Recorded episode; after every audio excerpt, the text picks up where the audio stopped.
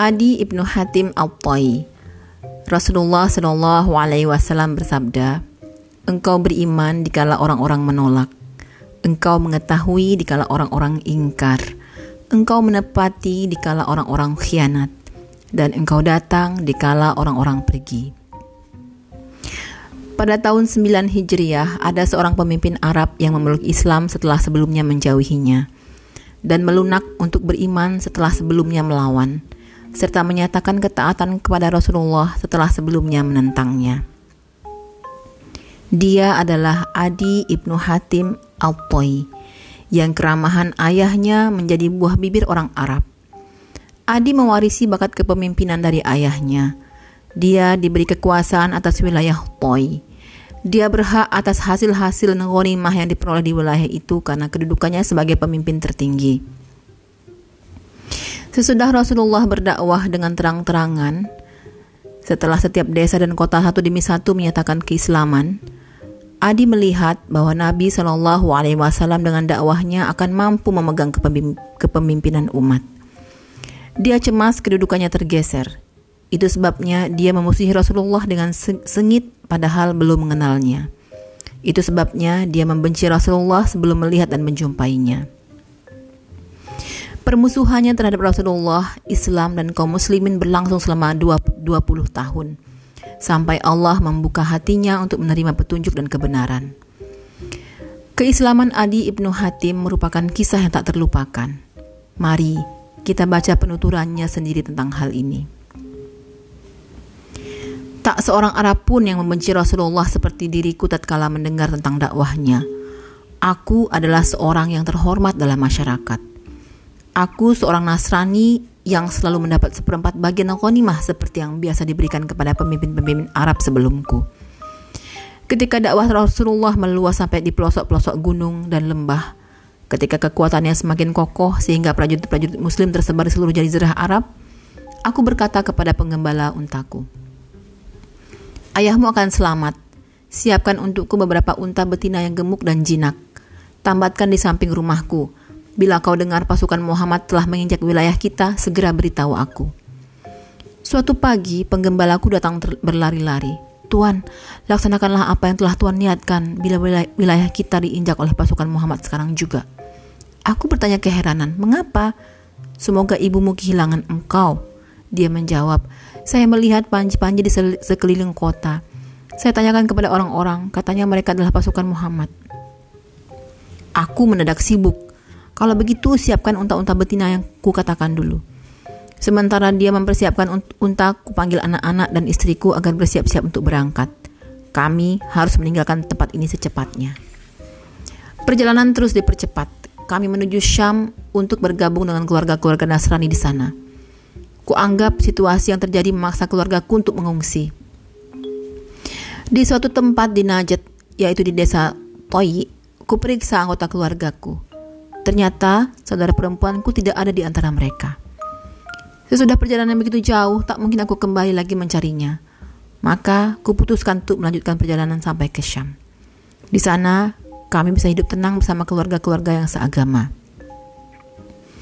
Tentang saudara perempuanku, terjadilah apa yang kuperkirakan. Aku mendapat berita bahwa pasukan ke, pasukan Muhammad telah menyerbu wilayah kami dan saudara perempuanku ditawan bersama beberapa orang lainnya. Mereka digiring ke Madinah dan ditahan di depan sebuah masjid. Ketika Rasulullah melintas, saudariku menyapa, Rasulullah, ayahku telah wafat dan penebusku tak kunjung tiba. Maka berilah aku harapan baik, semoga Allah menganugerahkan kebaikan pula atas Anda. Rasulullah bertanya, siapa penebusmu itu? Adi ibnu Hatim. Orang yang lari dari Allah dan Rasulnya itu, Tandas beliau kemudian berlalu. Keesokan harinya, Rasulullah kembali melintasi tempat para tawanan. Saudariku mengulang kata-katanya kemarin, tetapi Rasulullah juga hanya mengulang jawabannya. Keesokan hari, keesokannya lagi Rasulullah melintas. Saudariku sudah merasa putus asa sehingga tidak berkata apa-apa. Tapi seorang lelaki berkata, kejarlah beliau dan cobalah sekali lagi. Maka saudariku memburu Rasulullah dan mencoba bicara. Rasulullah, Ayahku telah wafat dan penebus yang diutus tak kunjung tiba. Berbuat baiklah kepadaku, semoga Allah menganugerahkan kebaikan pula kepada Anda. Beliau menjawab, Ya, kupenuhi permintaanmu. Kata saudaraku, sebenarnya aku ingin menyusul keluargaku di Syam. Jangan tergesa-gesa, kata Rasulullah. Tunggu sampai engkau bertemu dengan seorang yang baik yang dapat dipercayai dari kaummu sendiri, agar bisa menyertaimu dalam perjalanan. Bila orang itu sudah kau dapatkan, beritahu dia. Setelah Rasulullah berlalu, saudariku bertanya kepada seorang, siapa gerangan lelaki yang tadi menyuruhnya mengejar Rasulullah? Orang yang dimaksud adalah Ali bin Ibnu Abil Talib. Esoknya, ada rombongan kafilah datang. Di antara mereka ada orang yang dapat dipercaya, sehingga saudariku segera menjumpai Rasulullah seraya berkata, Rasulullah, ada kafilah datang dan di dalamnya ada kaumku yang bisa dipercaya untuk menyertaiku sampai ke Syam. Rasulullah mempersiapkan bekal untuk perjalanan jauh. Saudariku diberi pakaian, makanan, unta, dan uang secukupnya. Kami di Syam terus mengikuti perkembangan berita tentang dia dan menunggu kedatangannya. Aku hampir tak percaya pada kebajikan yang dilakukan Muhammad terhadapnya, padahal beliau kumusuhi dengan sengit. Demi Allah, saat aku duduk-duduk bersama keluargaku, tiba-tiba terlihat seorang wanita mengendari unta menuju ke atas kami. Aku berkata, semoga dia putri Hatim. Setelah dekat, ternyata betul dia putri Hatim. Begitu turun dari unta, dia langsung mencerca. Orang yang memutuskan hubungan dengan keluarga adalah orang yang zolim. Kau ajak anak istrimu pergi, dan kau tinggalkan putri ayahmu tanpa peduli bagaimana nasibnya. Aku berusaha meredakan kemarahannya. Wahai saudariku, jangan begitu, katakan yang baik-baik saja. Sedikit demi sedikit, redalah kemarahannya. Setelah tenang, dia menceritakan pengalamannya dengan Muhammad sesuai dengan berita yang telah kudengar. Saudariku ini adalah wanita yang cerdas dan tegas, maka aku bertanya kepadanya, bagaimana pendapatmu tentang orang itu? Jawabnya, Demi Allah, aku berpendapat sebaiknya engkau menemunya secepat mungkin. Bila dia memang seorang nabi, maka orang yang lebih dulu mendatanginya akan beroleh kebaikan. Bila dia seorang raja, maka engkau tidak akan terhina di sisinya, karena orang-orang sudah mengetahui kedudukanmu. Mengikuti saran adikku, aku segera mempersiapkan bekal dan berangkat menuju Madinah demi menjumpai Rasulullah. Kepergianku ini tanpa jaminan keamanan ataupun pemberitahuan. Hanya ku dengar beliau berkata, aku sangat berharap Allah menjadikan tangan Adi di tanganku. Setibanya di Madinah, aku langsung menuju ke masjid tempat Rasulullah saat itu berada. Ketika aku beri salam, beliau bertanya, siapakah engkau? Ku jawab, Adi Ibnu Hatim. Rasulullah segera berdiri menyambut. Beliau menggenggam erat tanganku dan mengajak ke rumahnya. Dalam perjalanan, kami berpapasan dengan seorang wanita yang wanita tua yang menggendong anak kecil. Dia meminta agar Nabi Shallallahu Alaihi Wasallam berhenti sejenak karena ada keperluan yang hendak disampaikannya. Rasulullah melayaninya dengan sabar sampai dia puas. Mengamati kejadian itu, aku berkata dalam hati, "Demi Allah, dia bukan seorang raja."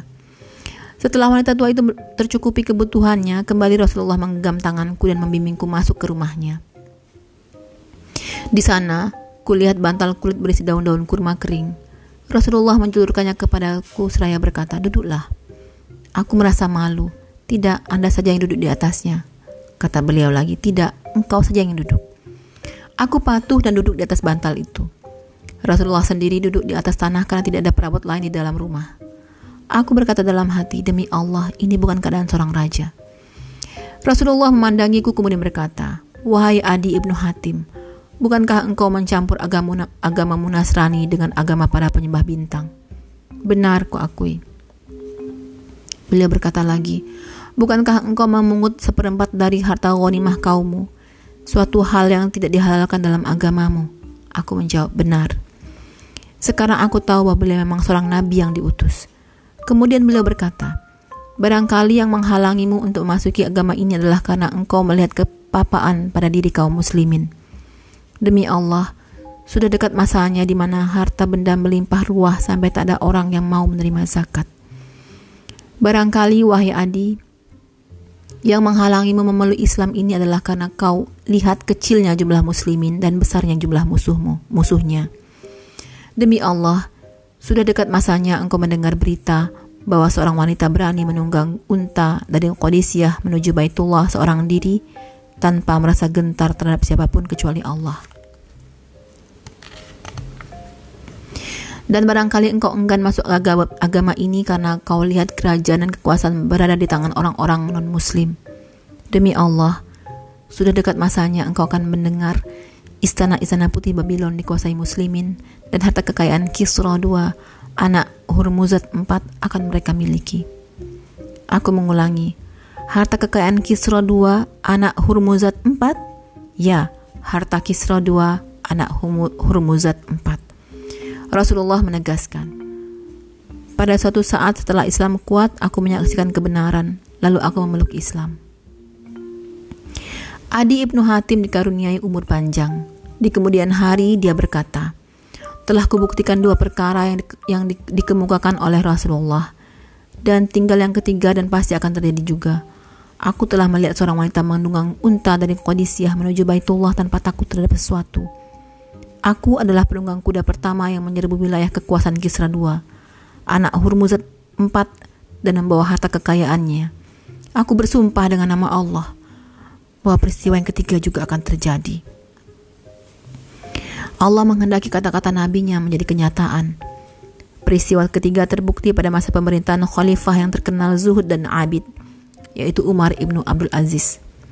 Pada masa itu, harta kekayaan melimpah ruah di tangan kaum muslimin sampai-sampai mereka tak berhasil mendapatkan fakir miskin yang bersedia menerima zakat.